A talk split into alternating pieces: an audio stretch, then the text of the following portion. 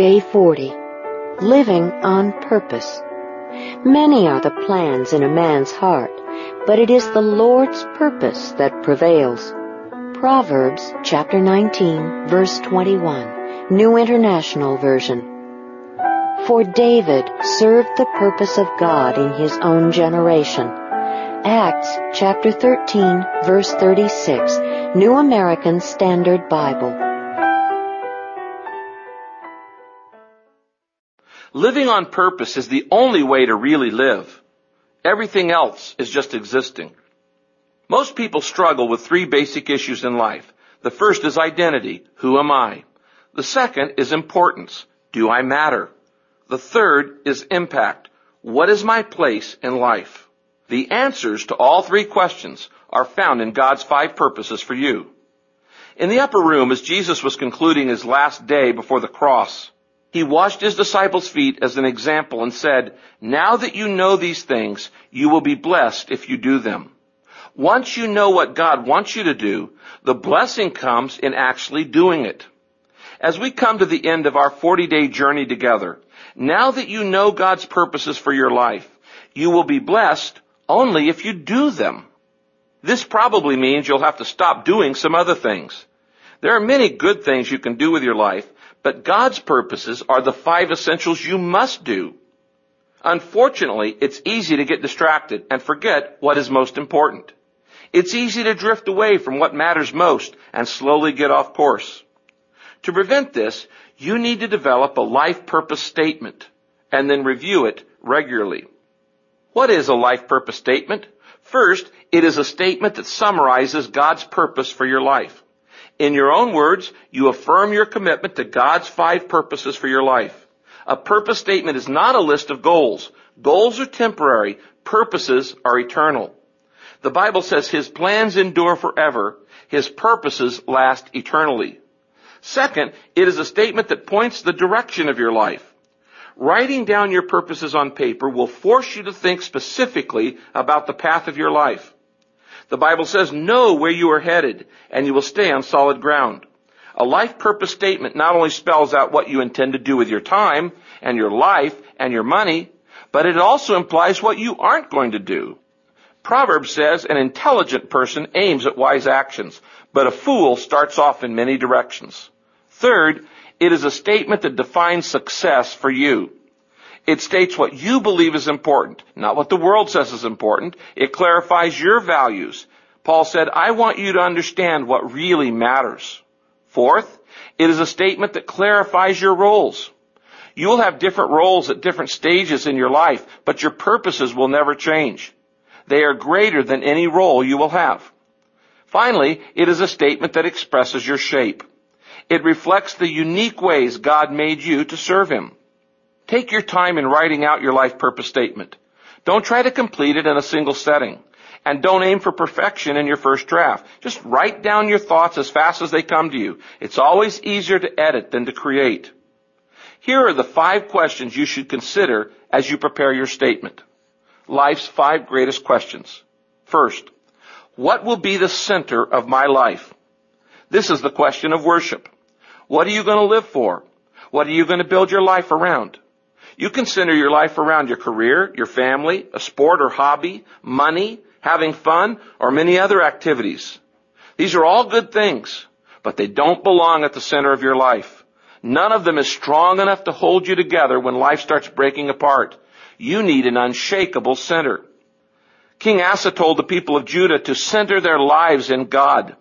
Actually, whatever is at the center of your life is your God. When you committed your life to Christ, He moved into the center, but you must keep Him there through worship. Paul says, I pray that Christ will be more and more at home in your hearts. How do you know when God is at the center of your life? Well, when God is at the center, you worship. When He's not, you worry. Worry is the warning light that God has been shoved to the sideline. The moment you put Him back at the center, you'll have peace again. The Bible says a sense of God's wholeness will come and settle you down. It's wonderful what happens when Christ displaces worry at the center of your life. Second, ask, what will be the character of my life? This is the question of discipleship.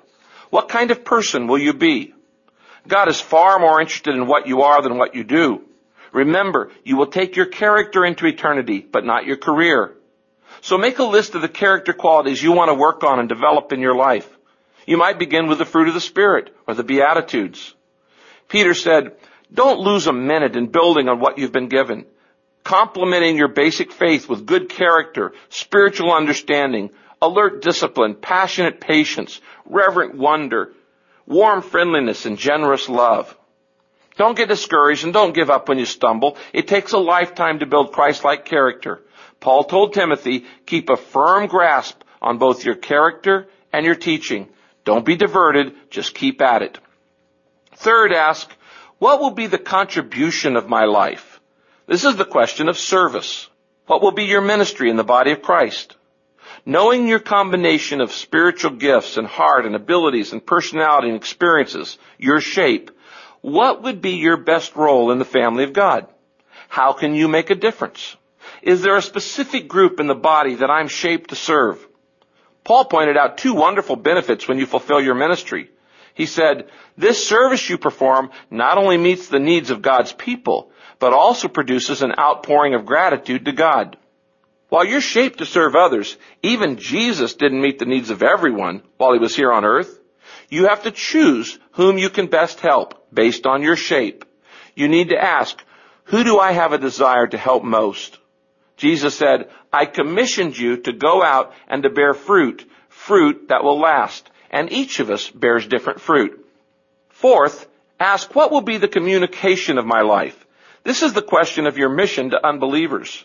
Your mission statement is a part of your life purpose statement. It should include your commitment to share your testimony and the good news with others. You should also list the life lessons and the godly passions you feel God has given you to share with the world. As you grow in Christ, God may give you a special target group of people to focus on reaching. Be sure to add this to your statement. If you are a parent, part of your mission is to raise your children to know Christ, to help them understand His purposes for their lives, and to send them out on their mission in the world. You might include Joshua's statement in yours. As for me and my family, we will serve the Lord.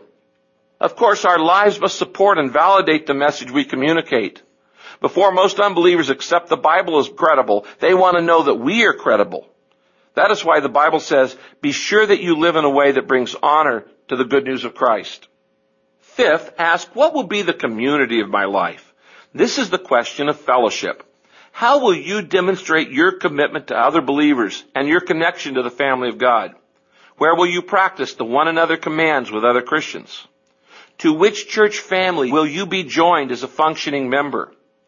The more you mature, the more you will love the body of Christ and want to sacrifice for it. The Bible says Christ loved the church and gave his life for it. You should include an expression of your love for God's church in your statement. As you consider your answers to these questions, include any scriptures that speak to you about each of these purposes. There are many in this book. It may take you weeks or months to craft your life purpose statement just the way you want it. Pray, think about it, talk with close friends, and reflect on scripture. You may go through several rewrites before you get it into your final form. Even then, you'll probably make minor adjustments as time goes by and as God gives you more insight into your own shape. If you'd like to see some examples from other people, just email me and I'll be glad to send some to you. In addition to writing a detailed life purpose statement, it's also helpful to have a shorter statement or slogan that summarizes the five purposes for your life in a way that's memorable and inspires you. Then you can remind yourself daily. Solomon advised, it will be good to keep these things in mind so that you are ready to repeat them. Here are a few examples. My life purpose is to worship Christ with my heart, serve Him with my shape, fellowship with His family, grow like Him in character, and fulfill His mission in the world so He receives glory. Here's another one. My life purpose is to be a member of Christ's family, a model of His character, a minister of His grace, a messenger of His word, and a magnifier of His glory. Here's another one. My life purpose is to love Christ, grow in Christ, share Christ, and serve Christ through His church, and to lead my family and others to do the same. And here's another. My life purpose is to make a great commitment to the great commandment and the great commission. Here's one more. My goal is Christ likeness. My family is the church. My ministry is, and you can fill in the blank. My mission is, and you can fill in the blank. And my motive is the glory of God.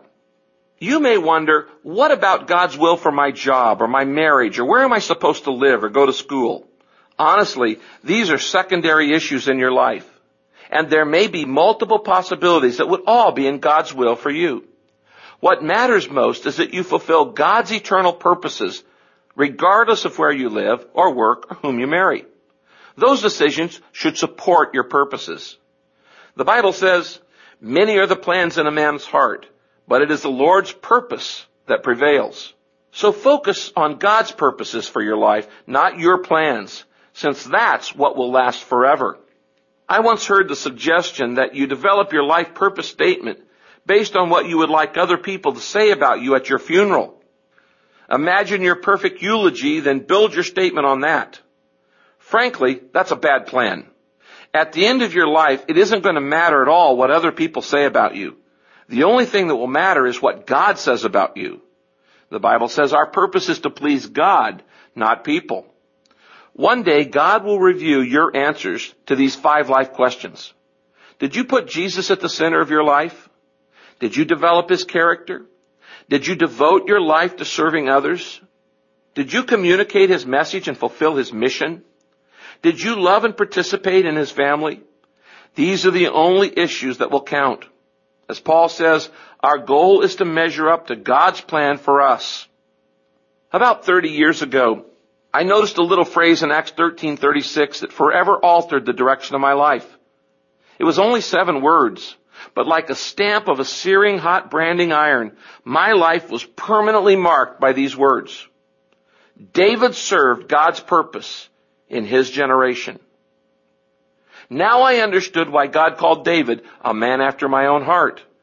David dedicated his life to fulfilling God's purposes on earth. There is no greater epitaph than that statement. Imagine it chiseled on your tombstone that you served God's purpose in your generation.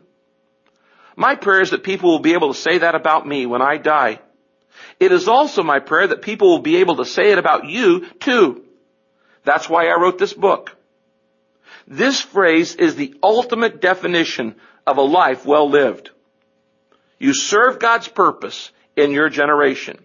You do the eternal and timeless, that's God's purpose, in a contemporary and timely way in your generation. That is what the purpose-driven life is all about. Neither past nor future generations can serve God's purpose in this generation. Only we can. Like Esther, God created you for such a time as this. God is still looking for people to use.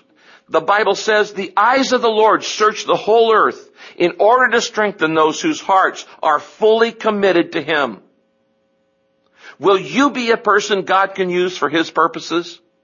Will you serve God's purpose in your generation? Paul lived a purpose-driven life. He said, I run straight to the goal with purpose in every step. His only reason for living was to fulfill the purposes God had for him. He said, for me to live is Christ and to die is gain.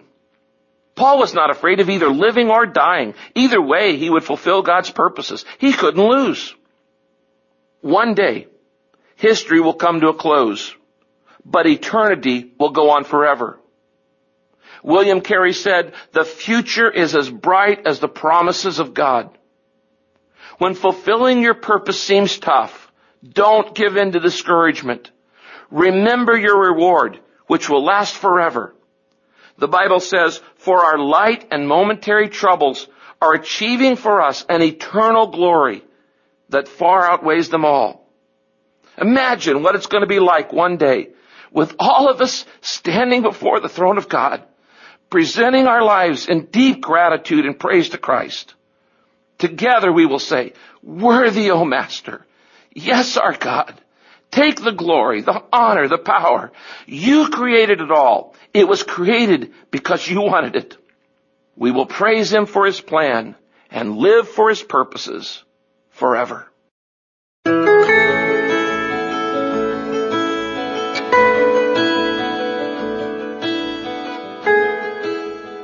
thinking about my purpose on day 40. A point to ponder. Living on purpose is the only way to really live. A verse to remember. For David served the purpose of God in his own generation. Acts chapter 13 verse 36, New American Standard Bible. A question to consider. When will I take the time to write down my answers to life's five great questions? When will I put my purpose on paper?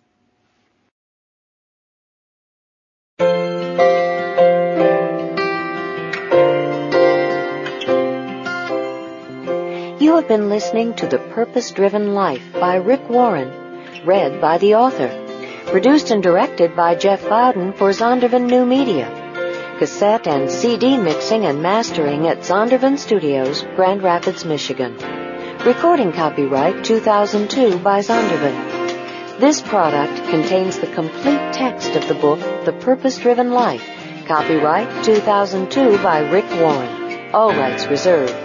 Unauthorized duplication is prohibited by law.